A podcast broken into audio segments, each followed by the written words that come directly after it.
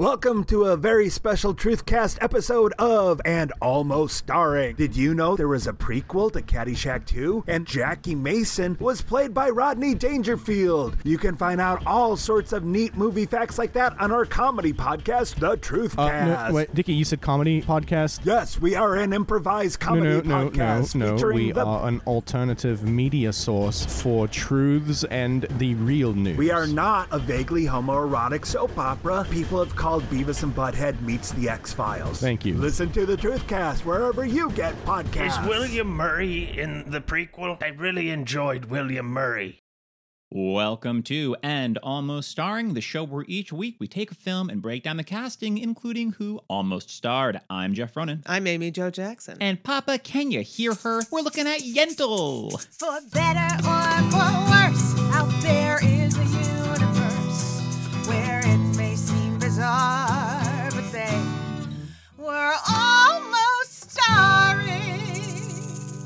Amy Joe, how are you doing today? Jeff, I'm well. Uh, my allergies still attempting to murder me from the inside. So if you hear a bit of extra huskiness in my voice, it's just that good old New York City pollen, uh, which, you know, that's how you know spring is sprung, baby. Spring has. How are you, sprung. Jeff? I am doing just fine. And so, you listener know, moving forward, for the time being, we're going to be scaling back to bi weekly episodes. So, if next week rolls around and you're like, um, where's mine almost starring? Excuse me. The, the reason being is that we're going now to every other week for the time being. It's all good. It's all employment based. Yes, And you know yes, what we yes. love? Employment, Um, uh, especially after this pandemic. Precisely. So know that it's just so we can keep bringing you content, um, but on a it's bec- semi-regular become a little more difficult to do so. Right, right, right, But it's still right, all good, just for the time, just for the time. And if you're, you know, if it's hard for you to be like, oh, I don't know when you guys are gonna have episodes, I don't know how to keep track. The easy way is just to, if you're not already doing so, subscribe, subscribe to the podcast wherever you're listening. Uh, if you want, maybe give us a rating and review and tell a friend. Yes, baby. Yentl came out on January 6th, 1984, and was directed by, of course, Barbra Streisand, and written by Jack Rosenthal and Barbra Streisand. Amy Jo, what is your experience with Yentl? Had you seen it before? I have so much to say. Um, this was an interesting rewatch for me Mhm. because when I say I loved this movie in my youth, I watched it so, so, so many times in like middle school, high school. I had one of those little uh built-in VHS players with like a 12-inch TV screen that would I would like put something on to go to Luxury. sleep to. Truly, it felt like it. And what what is a laptop if not like a 12-inch Yeah. TV screen? But without a DVD drive. This was one of my active rotation VHSs uh to go to sleep to to just have on in the background. I Oh, wow. remember Oh, I wa- I I watched this so many times. So I Barb Babs is just singing you off to sleep? well, yeah, often it would be Funny Girl. That was Sure, another, sure, sure, you sure. know, one to go to sleep to. Godspell, starring Victor Garber. Victor Garber himself. Um, those Broadway's were one Camelot. Those were, but that was a Mm, 2 a mhm. two VHS situation. So you know, Oh. you, I pretty much watch. So you'd set first your half a lot. alarm to wake up in a few to make sure you could go No, switch, out no. the, switch out the VHS. No, I didn't want to see Nine, Act nine. Two. Too sad. Um, oh, I see. but so I hadn't seen. So you were, you were treating Camelot like Into the Woods Junior, where it ends after Act One with Absolutely. Happily Now, Ever After. I are wish there some great songs in Act Two? Of course there are. But do I need to? the titular Camelot? Do I need to? Well, that's that's technically like the third number in the show, but yes, it also has reprise Oh, that closes it. You know, but Is if ever I would leave you? Is that in the back half? Isn't that in the second? it depends VHS? on no, it depends on which licensed version of the script you're talking about. Well, but the technically, movie. in the movie, I think it is in the back. You know, it's been a long time since I've seen it on and the I've VHS. the. no, I've seen it, but I've seen it. Believe me, I own it streaming. But um, in some versions it's earlier, and in some versions it's later. In the movie, it's later, which I think is canon. Let's be real. Uh, Franco Nero still married to Vanessa Redgrave after all these years. They met doing that movie. Oh yeah. Really? They are still Nero together. and Vanessa Redgrave are still together. I had no idea. Oh yeah. When did they get together? On Way that back then? Wow. And you're telling me Vanessa Redgrave, like, you're telling me Franco Nero did Enter the Ninja and Vanessa Redgrave still stayed married to him Look, after looking at the We've- mustachioed Franco Nero, we've all got to make be a, buck, and you know what he is? That Very attractive. pushing through the the ninja cloth mask. It was shocking.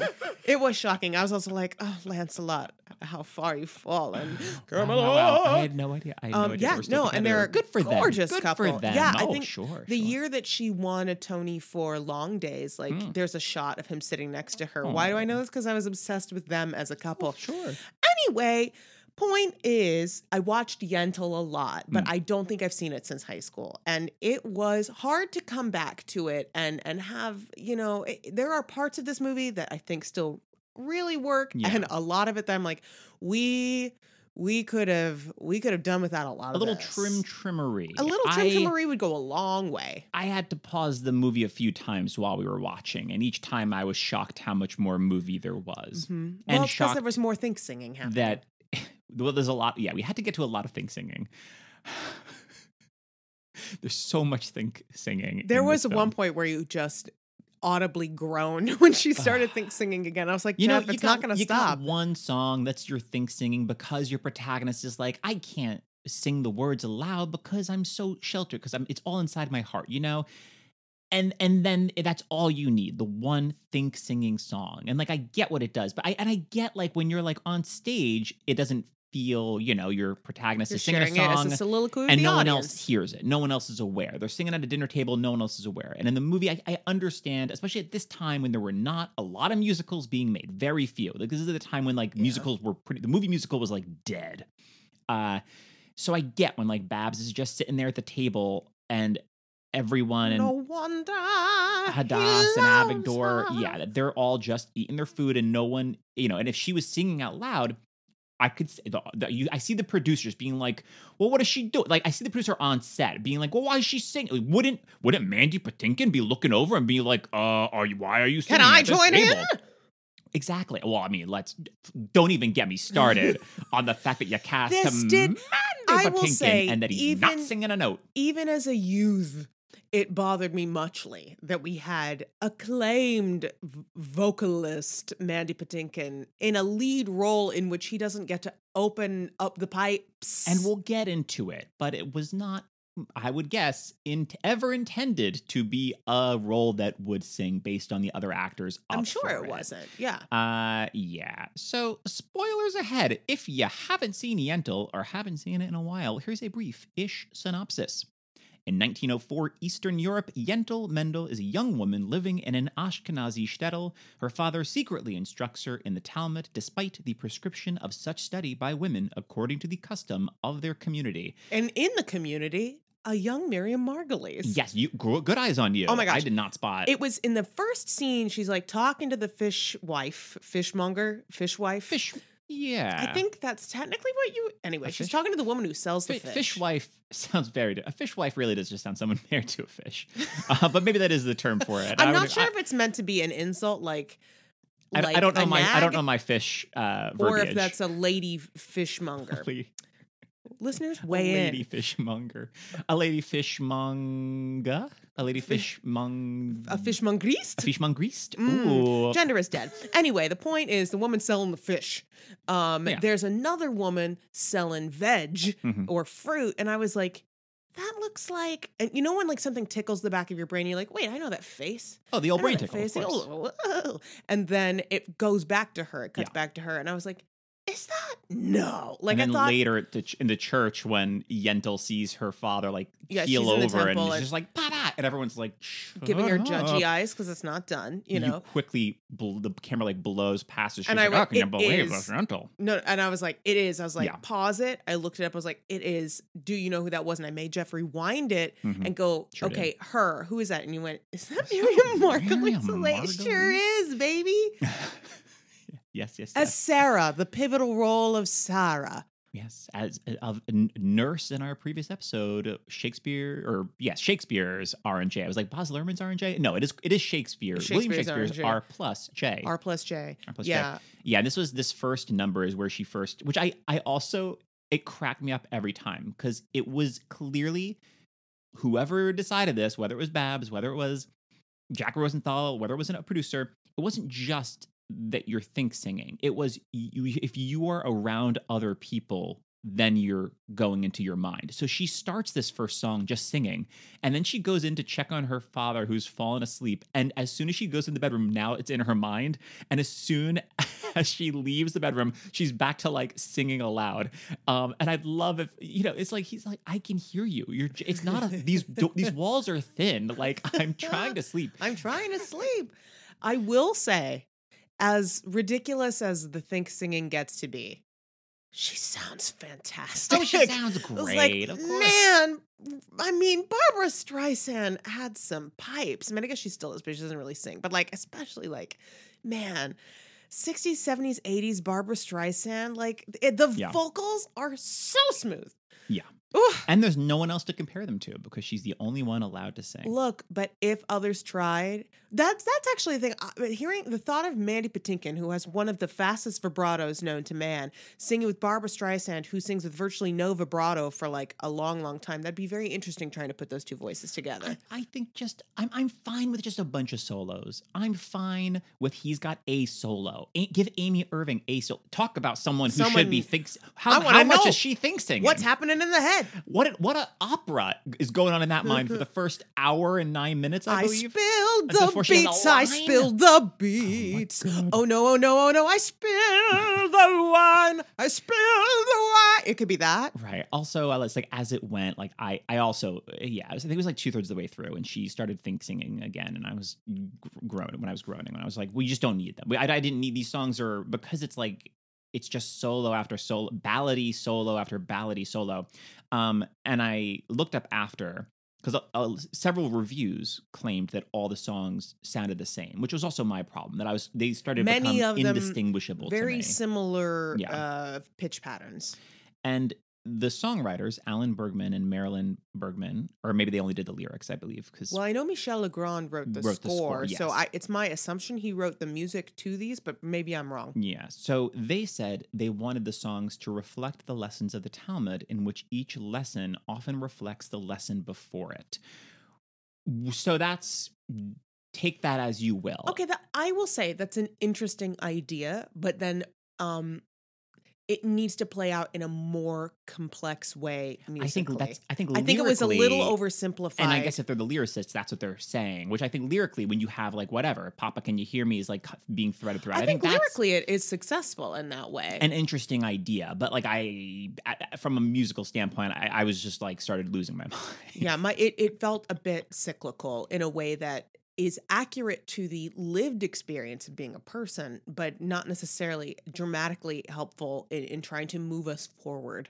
There Yeah. were a couple good songs. There was the Oh, yeah. one when, um, well, there's Papa, Can You Hear Me? Probably hear me. Classic. Classic. And then there's the, the oh my The main thing I knew about this movie. Papa, the there's the one that she does where she's just like basically, what am I gonna do? Yes, which comes after the song that I hated, which then I learned was the two songs nominated for the Oscar were "Papa, Can You Hear Me" and then the I I forget the name of it. No wonder he loves her. I think that's. I think it was that, which then then she then is, goes to the bedroom with Hadass and it's like, no wonder she loves him or whatever. And I was like, oh no, this song is still going on. Oh, the song went on the whole film. Um, but then there is the, The one, one that like that actually it has was great. narrative drive yes, to it. that one ruled. That was was like great. what you want. and, And then the, finale. finale. The finale. I burst into tears. I know you just like, cut straight to the "Oh." end, but yeah, this finale, her on the boat, belting out. I, like I'm Barbara gonna, Streisand I'm gonna on a watch me boat. fly. You also haven't seen Funny Girl. Babs on a boat. Babs I- on I a boat. I- That's actually iconic from you Funny own Girl. it, and I I put a stack of I have a stack I'm of ready. You have so many wonderful classic films, and s- several of them that I've not seen. So, listener, I've I've made like a nice little stack in front of our TV to to, to remind us to be like, oh, okay, like Funny Girl would love to watch. Uh, whatever else I have there, Patton, blind spot for me. I've never seen Patton. Call me Madam. Much Call less Me Madam. important. less very less fun. revered, but I love Donald O'Connor, Ethel Merman, George Sanders, Yes, Vera-Ellen. George Sanders, yeah. great They quartet. dance. They sing. yes, It's delightful. Um, but we're not talking about Call Me Madam right We're now. not. We're talking about that Yentl. So uh, her father, Papa, dies, and after the death of Papa, Yentl decides to cut her hair short, dress like a man, take on the name Anshel, and enter a yeshiva, a Jewish religious school.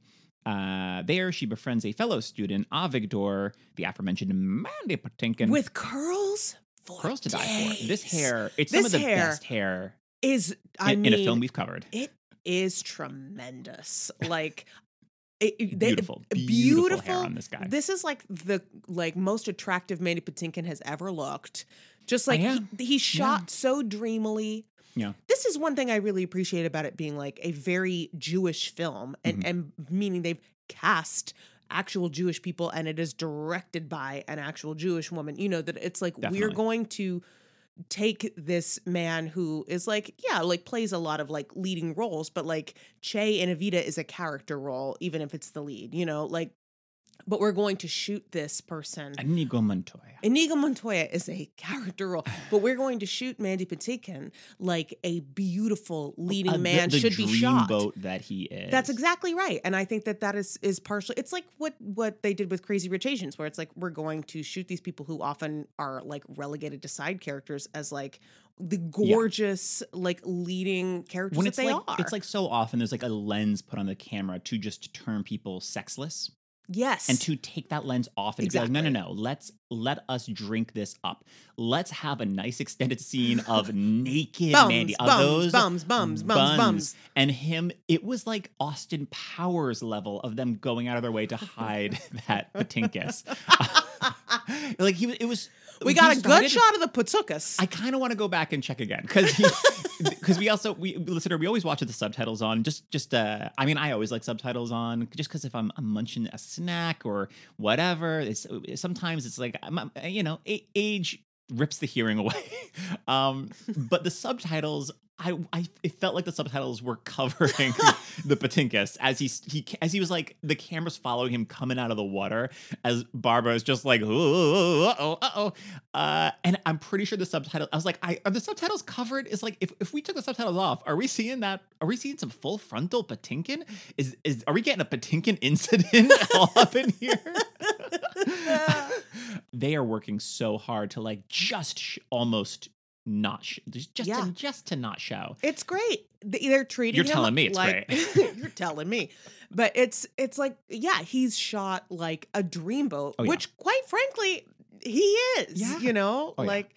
And so it's it was very fun to see that and be like, yes, these curls, yes, this sensitive until you know he's not. But um, I was like, yes, way to like, way to make me like drool over Mandy Patinkin, which is not a thing I'm usually doing. You know, I guess I guess he was he was a handsome fella that Inigo no, Montoya he you sure know, was. you, you're stopping the mustache. I think if you take the mustache off of Inigo That's Montoya, true. you were then it's. I think they had to put it on because they were like, no, no, we don't. Because We can't compete with Cary. Well, and yeah, you put that mustache on Wesley, and you're like, that's not helping him. But if you have no mustache on Inigo Montoya, then it's like, sorry, like Wesley. So I think it's like, yeah, I guess that's the passage of time is adds mustaches to all. um, but yeah, she meets Avigdor, who she begins to fall for, and meets Avigdor's fiance, Hadass. Also, man, she Yentl really did not plan well for this at all. She planned nothing. For someone so smart, she planned nothing. They're like, what's? He's like, what's your name? And she's like, my name. Hey yo, um, hey, yo, uh, uh, uh, boat. It's uh, my name's boat. I mean, Anshel. that's it. And- Anshel. yeah, she's like, that's my name, Anshel. I was like, you don't know your other name? And ten seconds later, it's like, Anshel, come, come join us. And she, she's just like staring, just like, huh, what? Oh, that's That's- that, that's- that's, me. That's me. I'm Anshel. Sorry, Liza Minnelli's playing Yentl, apparently. Liza as Yentl. Sure, sure, sure. I don't know. I don't know what that would be. It's it's it's uh, A lot. It's Ansh, Anshel with a sh, not not Hansel with a s, because Anshel with a sh goes sh, not s. I don't know. We got to workshop it. There's something there that wasn't there before. Uh, and yeah, Hadass, who spends the first hour and nine minutes of this film not speaking a word. Not a word. oh, brother. Not not a. Oh, I see. Uh, yes, thank you for the uh, non-visual medium to just go speaking uh and then giving me a like ah. Well, I meant more like not not even a, a vocal. Oh, oh, ah, oh, ah. yeah, Like not even an silent. exclamation. Like it really was. It dragged on to the so long before she finally spoke that I was like, is she gonna be Lina Lamont in Singing in the Rain? Is she finally gonna speak? Are they? They're finally. Exactly. Exactly. Oh, Anshel, it's so nice to have some time. They're trying you. to marry me off, Anshel. Anshel. I don't want to marry some old banker. Oh my! all right, all right. Suddenly I'm deeply you boys committed can't to live without my almond cookies. you love them. yes, you do a much you do a much better Lina Lamont. Thank you. I've been Um, in practice since youth. since since the day you were born. Uh, so, upon discovering that Avigdor lied about his brother's death, he says that he died of consumption when actually he committed suicide. Uh, so, Hadassah's family cancels their wedding over fears that Avigdor's family is tainted with insanity.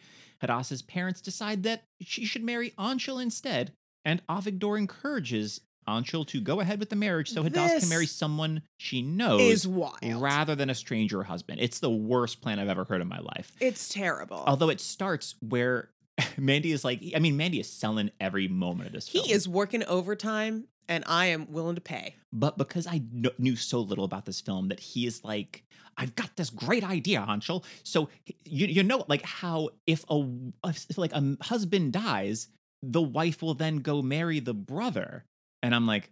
Uh huh. As like, and you know how you and I, Anshel, we're like brothers. I was like, uh huh. It's like, so you gotta marry Hadass. I'm like, Is and this then, to be a murder mystery? and then you kill, or then I was like, is it then you fake? I was like, are you gonna fake Yentl's death, like fake Anshel's death, so that way Hadass could marry Avigdor, and then Yentl just comes back as Yentl to be like, hey, I'm Anshel's long lost sister, and Anshel died, boohoo, boohoo, but now Here you're I married am. to Avigdor because he's Oh. kind of your brother. I didn't know what was going on. Uh, Neither did Ovid. but no, the plan is just like it's it's the perfect plan. You're my best friend. Marry the woman I love. I promise I won't go crazy with jealousy over the fact that you're now married to the woman I love he and said sleeping something with her. about like your marriage could be dissolved or something. And it's like, what do you think is going to happen? that was all like and blah blah blah. We'll figure it out and we'll figure it out in post. It was like so much he of this plan. and, and this part I do understand. He was like, I don't want her to marry some like old dude who will Who's take, to her, take away her away? somewhere of course. else. This I way I, get can it. still That's like see her. this way I can see her. There's still hope. Yeah, But hope it's such just to see her it's and such be, an early twenties idea.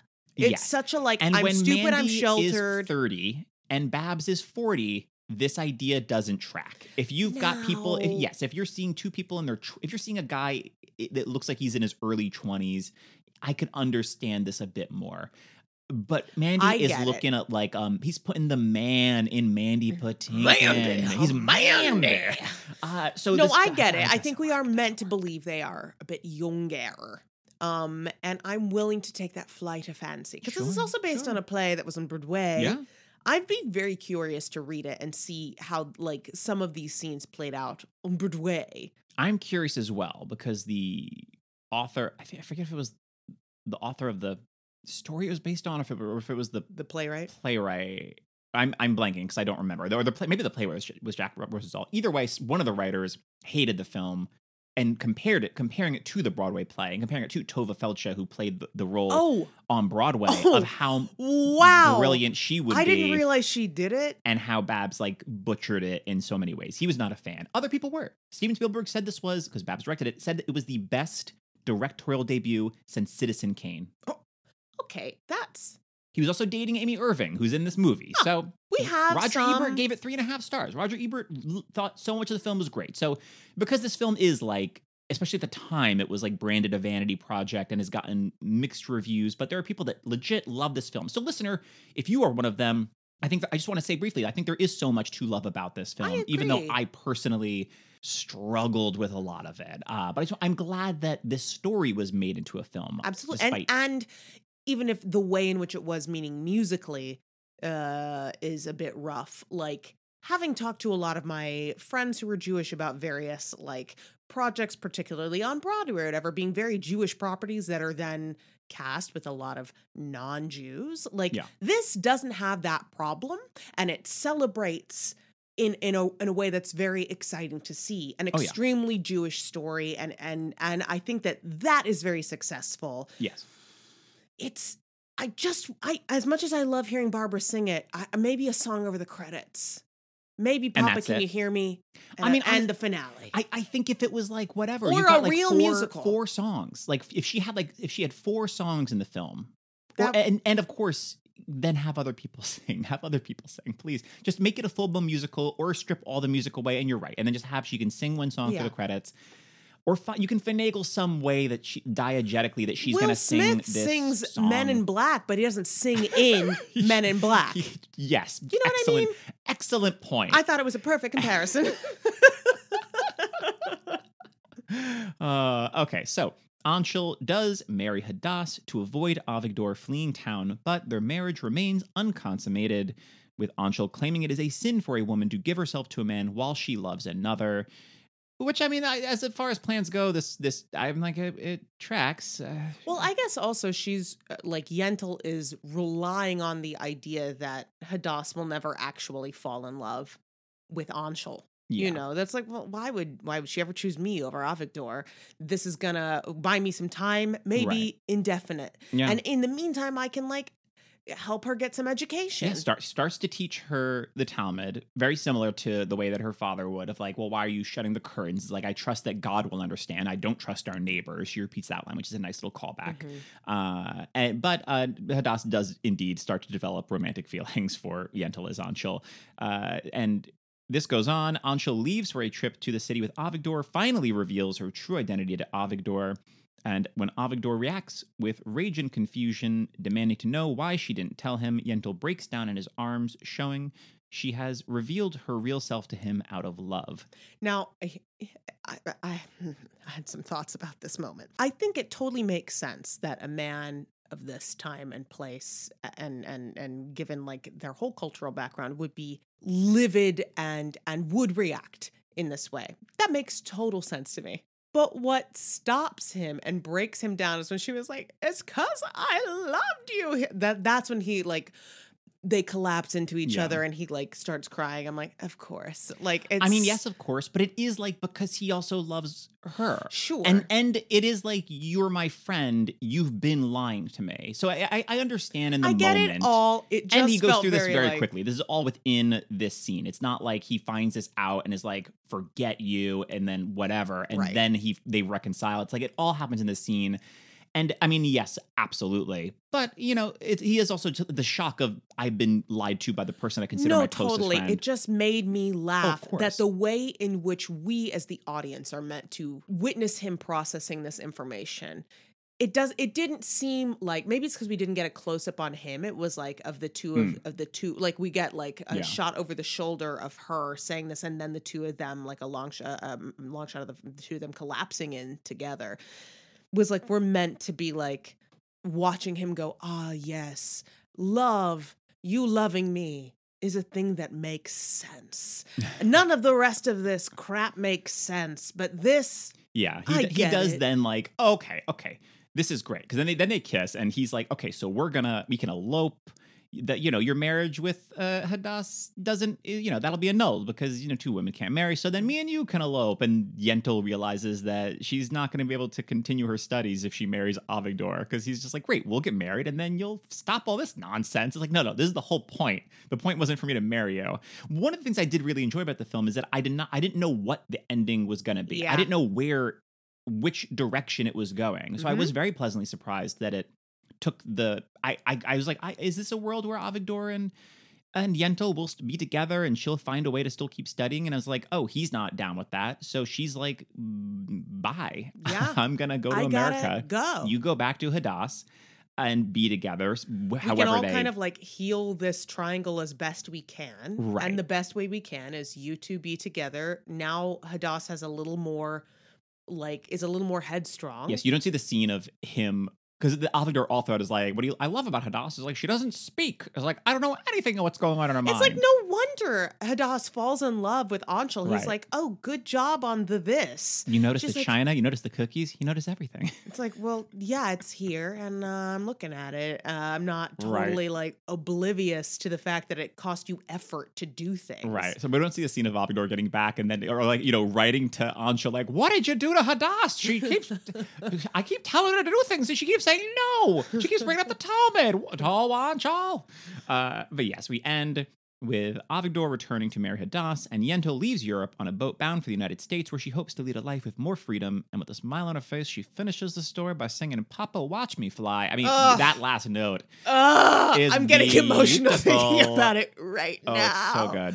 She So did. good. She she did a uh, thing earlier in the in the song where she pops like a high note, but it was really short. And I was like, I remember this being a very long. Oh, there's more. Yeah, yeah, yeah, yeah. oh, thank goodness. Yeah. And it's so, oh, it's such an effective finale Oh, it's great. that it's like if we had trimmed so much of this music out, can you imagine how hard these things would land? Yeah.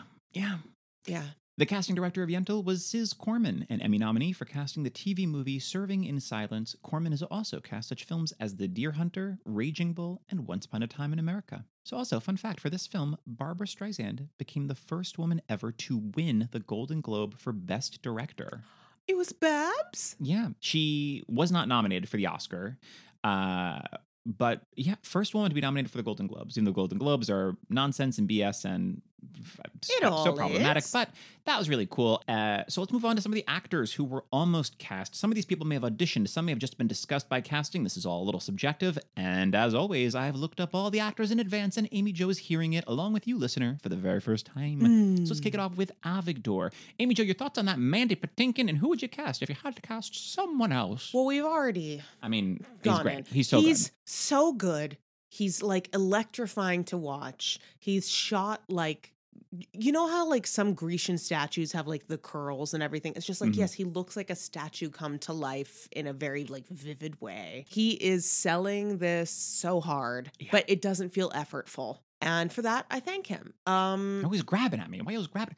I'm not always grabbing at you. you that that is just like selling it, like that line of like where you're like, is it never goes too heavy handed, which uh, I, I- it's which is great because some Yeah. parts of the film do get very Oh. heavy handed. But that they never have like him being like, oh my god, what am I starting to have feelings for my friend, a man?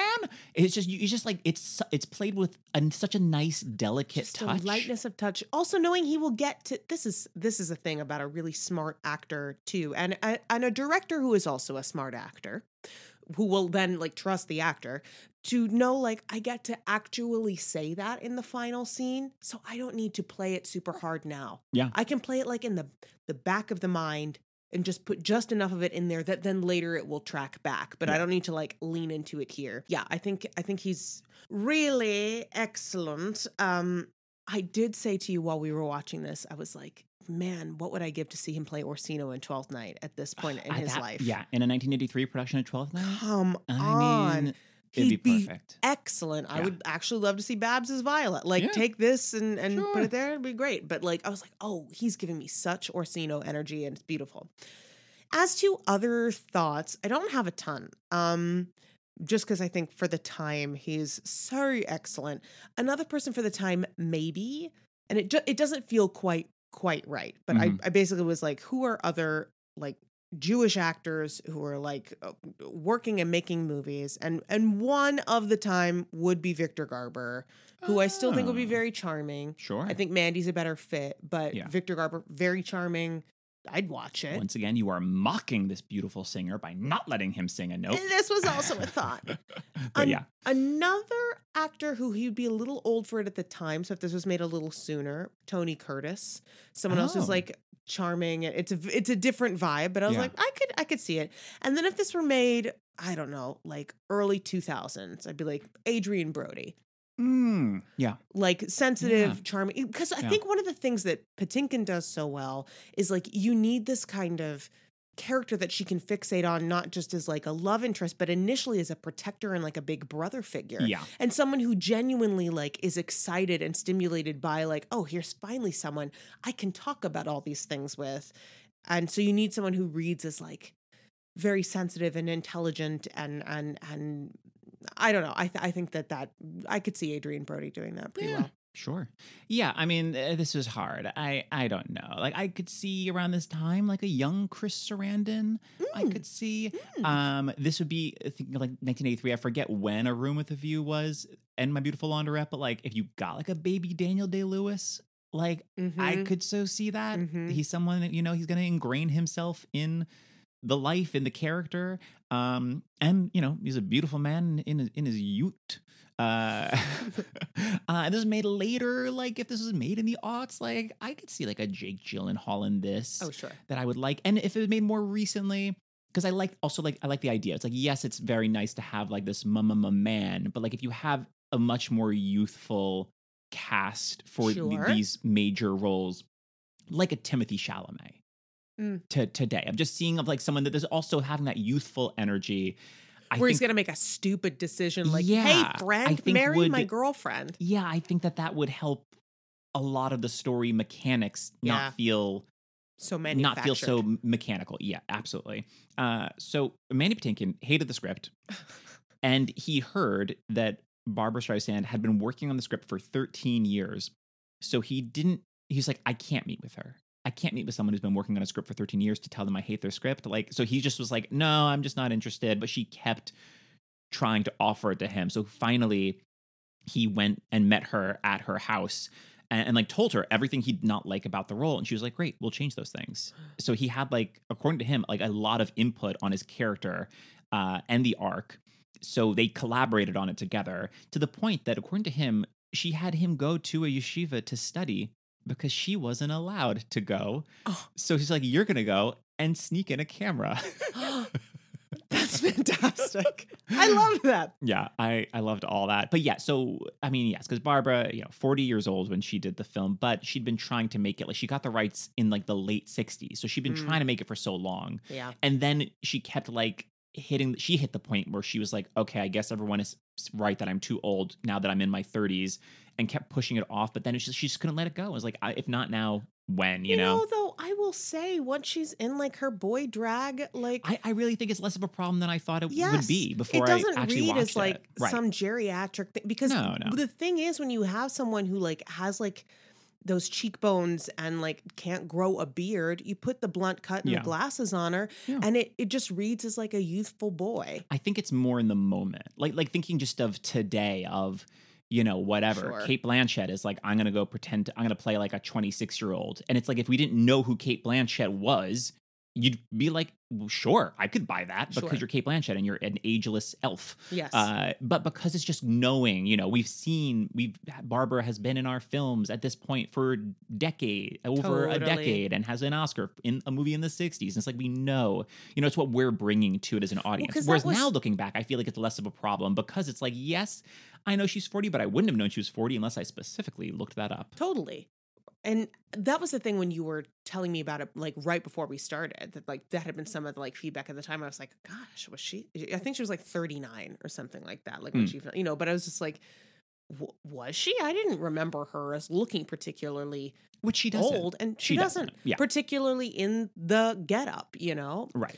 And I guess we're meant to think Yentl is, is much younger. You know, she's an unmarried woman of 39. I She, she that, changed it. I think it's like 18 in the original story, and she pushed it to like 26, uh, which I don't think they ever Yeah. mention. No. outside of like at your age, you're gonna still not get married, which I thought like that just does a, a lot of work. but it's I, I just also didn't know it's also my ignorance of like the age of when you go to a yeshiva to study if that just is Mhm. like at any point because it just seemed there was like a certain like school like boarding school energy to me Yeah. of all like all these men seemed to be like even though like you've got many with beards still felt like okay we are in our we are it felt like college is how it read to me like we are Mhm. in our early 20s going off to study um and maybe that's not the case maybe it's like oh at any age you can go i guess if mandy is going to a yeshiva to do research for barbra streisand then i guess it could mean you know a 30 year old or whatever I, I, I don't it at the actually time. know. I, I don't know. I, it's my ignorance. So, but uh, I, I thought that aspect worked fine. And once again, Mandy, great, great, great, great. Yeah. But as for the actors who were considered, Richard Gere turned it down. Oh, I don't actually have an image in my mind of what he would have looked like in the early 80s, He's a very handsome man. He's Oh, I coming off of it. American Gigolo and Officer and a Gentleman. which I have point. not seen. Uh, and instead, in 1983, he was doing the American remake of the film Breathless and the movie Beyond the Limit. I forget what film we had done where we'd brought this up some point recently, but this is the movie where he's having an affair with his friend Michael Caine's wife or like oh, girlfriend. right. And there's the and the picture of Michael Caine on the looks- wall. yes, the poster is incredible. Look up the poster, Mhm. listener, to Beyond the Limit from 1983, where it's like Richard Gere in bed with a woman as a poster of Michael Caine looks on It's as weird. if he's in the room watching, and it's so so silly. Uh, this actor John Shea was considered, who played Avigdor in the Broadway production, Oh. which I really appreciated that he was considered. Mhm. Uh, instead, in 1983, he was playing Robert F. Kennedy in a miniseries with Martin Sheen as John F. Kennedy. Oh, So I was like, well, that's good. He had like, it wasn't like, we'll give you an audition because you're in theater. you know you were in the stage show and then Right. get back to get back to the board go back to trotting those boards Hey. uh, get out of hollywood but it was like oh no you had like a big splashy mini series that you were part of at the time which i dig uh, and michael douglas turned it down which I guess if you're if you're getting see. Richard Gere in there, it makes sense Right. that Michael you want Douglas a big is sexy also star in Yeah. your film, which I get. Michael Douglas is just a little bit too not I was gonna say too sexy, not too not sexy, too sexual for me. Yes, for I this. completely agree. He leads with a sexual energy, whereas like Mandy Patinkin, at least in this, that's just like a byproduct of their Yeah. relationship and his charisma. Yeah. you know, and the and again the way that they've shot him, it's much more. He's just like, yeah, I- Mandy's I coming out of the water with you know we're seeing we're not seeing the Patinkus, we're seeing the Patukas, exactly, and he's coming out of the water and it's just like his eye was out for a swim. And Michael Douglas come out of the water, be like, "You like what you see." exactly. uh, Precisely. It you know what? There's the moment in one of her think singing medleys where they're like palling around, yeah, you know, the the whatever the town is called that starts with like a B, I forget. And they're in some maybe it's a bakery or something, but they're getting food and there's like the woman behind the counter who like winks at Mandy and he's like, Ugh, and and like grabs right, Anshel right. and like you know it's like let's go back it was just like oh yeah because she's a man now passes for a man they like can retreat back into their like rarefied world that only exists for men Mm. you know it was just very interesting to see that so starkly it reminded me there's this book that i read a while back called self-made man i believe the author is norah vincent and she's uh, she in i want to say like the mid 2000s um did a research project for this book where she Yes, like yes, yes, lived as a man in different circumstances. Now, I will say it has a very mid 2000s viewpoint on what a lot of that m- means, you know, but it's fascinating. Um, and there's a chapter where she goes and lives in a monastery for a bit Oh whoa, and to to hear her talk about like how it wasn't that different in some ways from like the all men's bowling league that she joined earlier or like some of the other stuff she would do but it's just like it's an all male space even more bowling in the monastery, surprisingly. You'd be shocked. Um, but it reminded me of that in that moment where it's like, Hmm. oh yeah, they can then retreat behind this like curtain of like this is just like the world of men and we're you know you're not invited here like hadass is is not invited to participate in a conversation Yeah. no one is vi- it just was a really interesting kind of uh I thought that moment was very telling, and it's like she's only getting to see this because she's in disguise in this way. Hmm. And anyway, that that was also just to say that like he wasn't playing like he's clearly someone who in the world of this is very attractive. Yeah. But he's also the character isn't really trading on that. The character is not like I can't help but that. I'm yeah, exactly. It's like I love this one Yeah. woman, Yeah. and that's who I'm gonna be with. Yeah, he's not catting about town. He's just like, I got my fiance. She is beautiful. And now I can't talk about her because I'm going to be so horned up for the night. I'm trying to sleep over here, Anshel. Why did you have to talk about why, her? Night, why'd you have to ask me her the color of her hair? Uh, also, Michael Douglas, instead of doing this, in 1983, he did this movie, The Star Chamber, that got middling reviews, but this is like the perfect kind of film that I want to see a remake of because it's like, what an idea for a film, probably not a great execution. Uh, so it's called The Star Chamber from directed by Peter Hyams, aka director of Time Cop and Sudden Death Oh. with JCVD. Oh. Uh, where here's the plot: a young judge, frustrated by legal technicalities allowing guilty criminals to go free, is invited by Judge Hal Holbrook into a secret society of judges that hires hitmen to kill criminals who escape courtroom justice, with Yaphet Kotto as the detective on their trail. What? Yeah, apparently not a great film, but that I want that to be a great film because what a banana sounding That's a wild movie. premise. And that sound means it's time to play a quick round of two truths and some guy. The way it works, two of the following actors were up for the role of Avigdor, and one was not. And Amy Jo has to guess which is which. Your options are Dustin Hoffman, Mm-hmm. Kevin Kline, Mm. and Christopher Walken. Wow, what a wild array. What uh different performers. I'm going to say Kevin Kline. I'm sorry, that is incorrect. Well, I think Kevin Kline would be great in this role. So I'm glad to hear I'm wrong. Um Dustin Hoffman.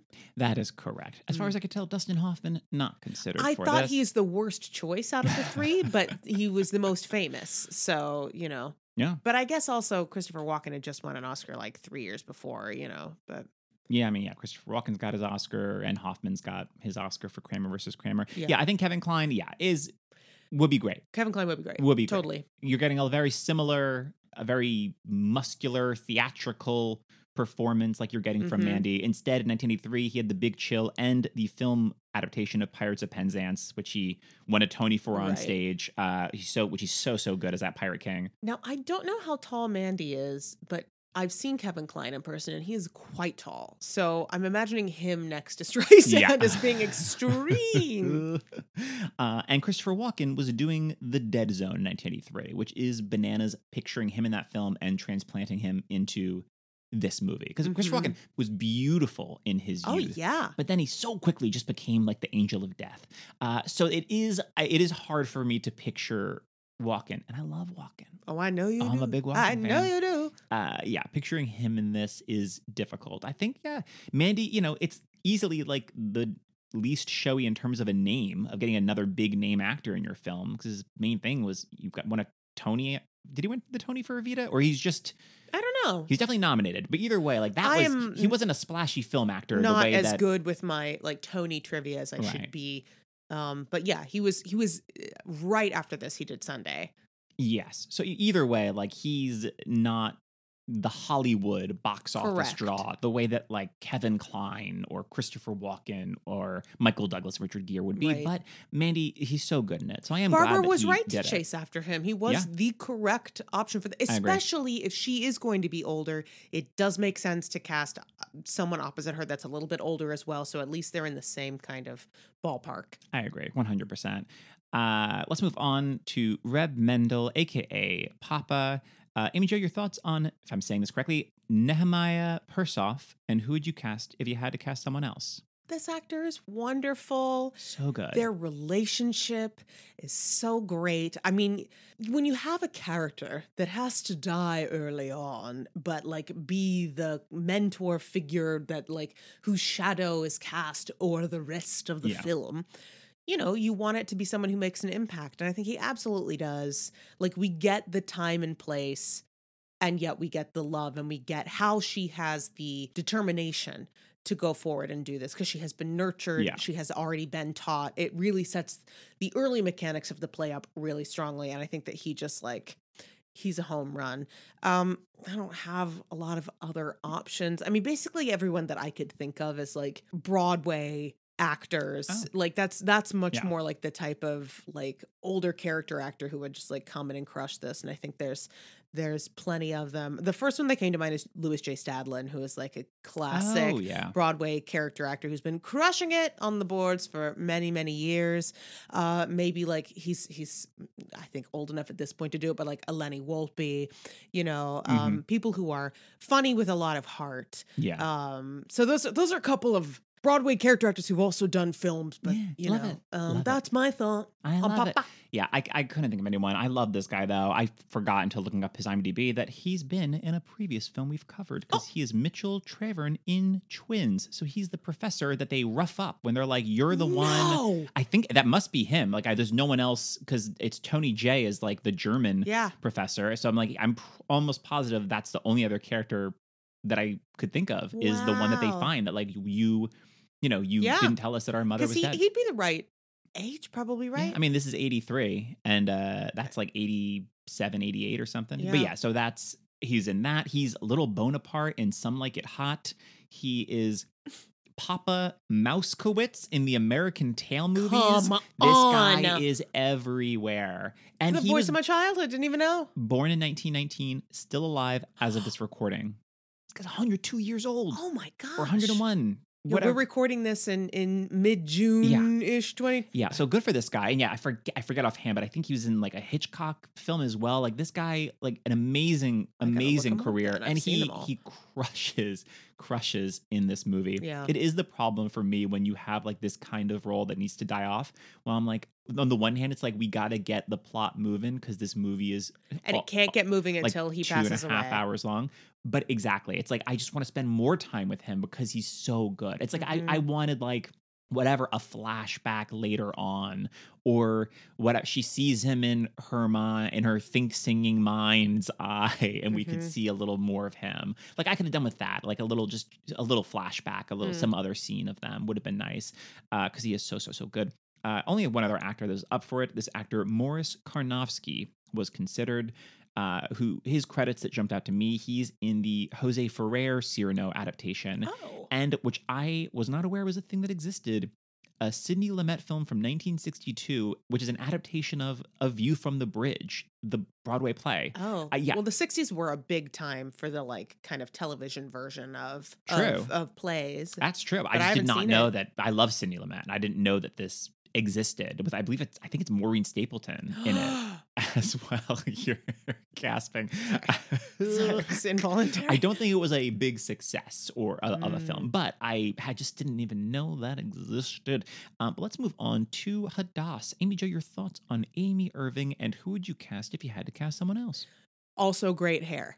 Um, we've got to say that off the jump. Beautiful, these red curls.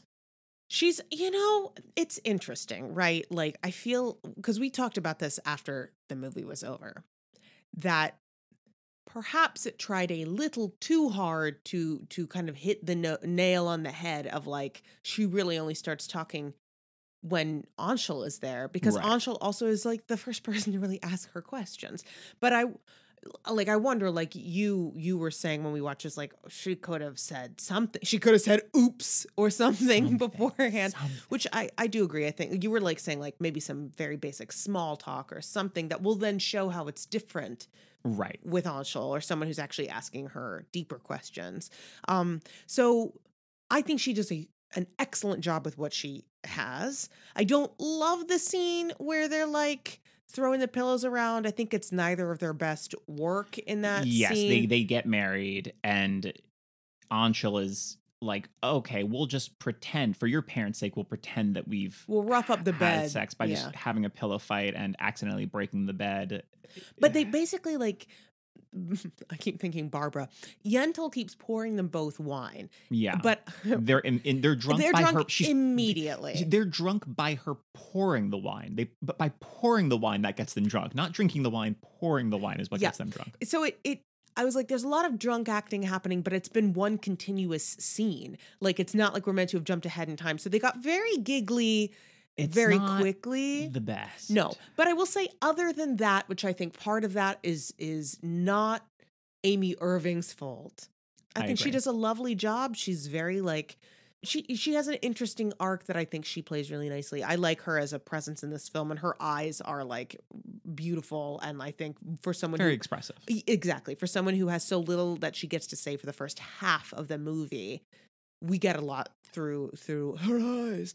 This is kind of mean, but my first thought was like, oh, actually, maybe like in a more contemporary version, like Gal Gadot with fewer lines might actually be a good use of her. You know, um, I think she's she's someone who is stunning to look at, and like do, like when she's not carrying the film, as we learned from Wonder Woman one versus two, like she does a bit better. I was like, that would you know, obviously she's not playing Hadass in a remake of Yentl at this She's point. not. Surprise. Um, but I was like, oh, I could I could see that. A younger Natalie Portman. That's who I had as well. Like Mhm. was that, I was thinking like if this was made in like the late '90s, if this is made around Phantom Menace Yeah. times. I'm like, yeah, I could. She'd be, like, 100 percent see that. absolutely go to Yeah. her. Um, and then it seems funny also to keep going to actors who are singers when they won't be singing, but like um not around Phantom era, but maybe a little after that, like Emmy Rossum, someone Hmm. also who is like expressive with great hair. And you know what? Like, let's assume that this is the version that we're making. That's gonna be a full blown musical. Where she can sing. Give her an ingenue I- number. I mean, if they were to, which no one ever would, but if they were to remake Yentl, they'd remake it as a full blown musical. because they're not or really, if they were going to remake it, they'd they'd do it as a stage show, and I then it'd that be a would- musical, a full yes. musical. Open it up, allow these other characters to sing. Yeah, yeah. Uh, yeah. Natalie Portman, one hundred percent agree. Uh, I was like, she'd be a little young for it in 1983, but a few years later, it's still once again room with a view around that era. uh, Like Helena Bonham Carter. I Oh, think will be really interesting because just getting someone who's more of an interesting creature yes, of yes. a performer. where you read that on them without them having to have lines. Exactly. And young Helena Bonham Carter is still like this beautiful waif like Mhm. creature, but I think she's just such an interesting actor to me. So I think that you're getting that little extra something when I think the script is not really giving her that. I think Literally I not know, giving her much to do. of this love triangle, she is the one that I think ironically bears the brunt of like the one who's for kind of forgotten about. Mhm. Uh, though she's the one that would get an Oscar nomination for the film. Truly? She's the acting nomination. The film was nominated for I'm forgetting off the top of my head. It's nominated. I think it won for like best score. It got two song nominations, and I think maybe like best eh, maybe cinematography or production design. It got eh, some technical mm. nominations, uh, and then for her, she's the first actor. And keeping in mind that the Oscars, all awards are meaningless, but the first actor to be nominated for an Oscar and a Razzie for the same performance. So she's in company with Glenn Close for Hillbilly Elegy. Look, the Razzies are trash. They're such stupid. I'm stupid sorry. non- It such makes me so mad. People are just trying oh, to Oh, do a good job, trying to do some work, and it's hateful. I agree, but that's why I find it that much more shocking for a role to be nominated for both. I don't think it deserved to be nominated for either. Is where I fall on the. Camp. I would I don't think it deserves a Razzie nomination, but I did not care for her in this, and I'm and I also am like I'm fully aware that a, a large part of that is the script, but I think it's like that's the script is you're you're you know when the script is not allowing your actor to talk.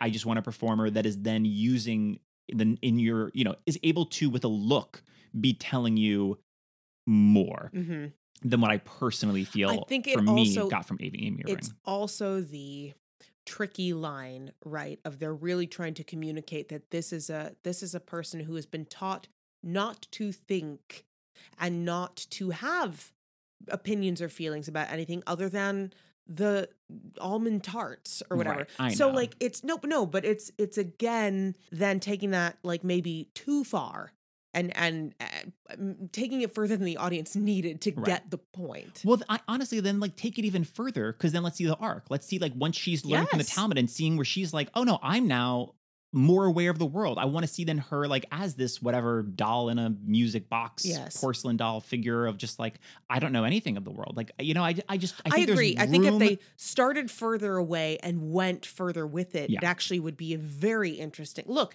listen, Broadway. If you're thinking about making this into a musical, you got you got time. Uh, you got time on the stage. Give her a bigger arc. I'm interested. One hundred percent agree. My thing is that I know that if, so, if someone were to make a Broadway musical, they would rhyme like like that Yentl. She's so mental, and I I, I hate it just thinking about it. They don't have to do that, but Jeff. They don't have to, but they would. It's like the is what I'm version of Belle. It's like the opening number about how how yes, it's- it Yentl would is mental. absolutely be Oh, the dear. opening of Belle. Pasek and Paul's Yentl is. Okay. Okay. Okay. Uh, okay. So one of the actors up for Hadass, Diane Lane auditioned. huh.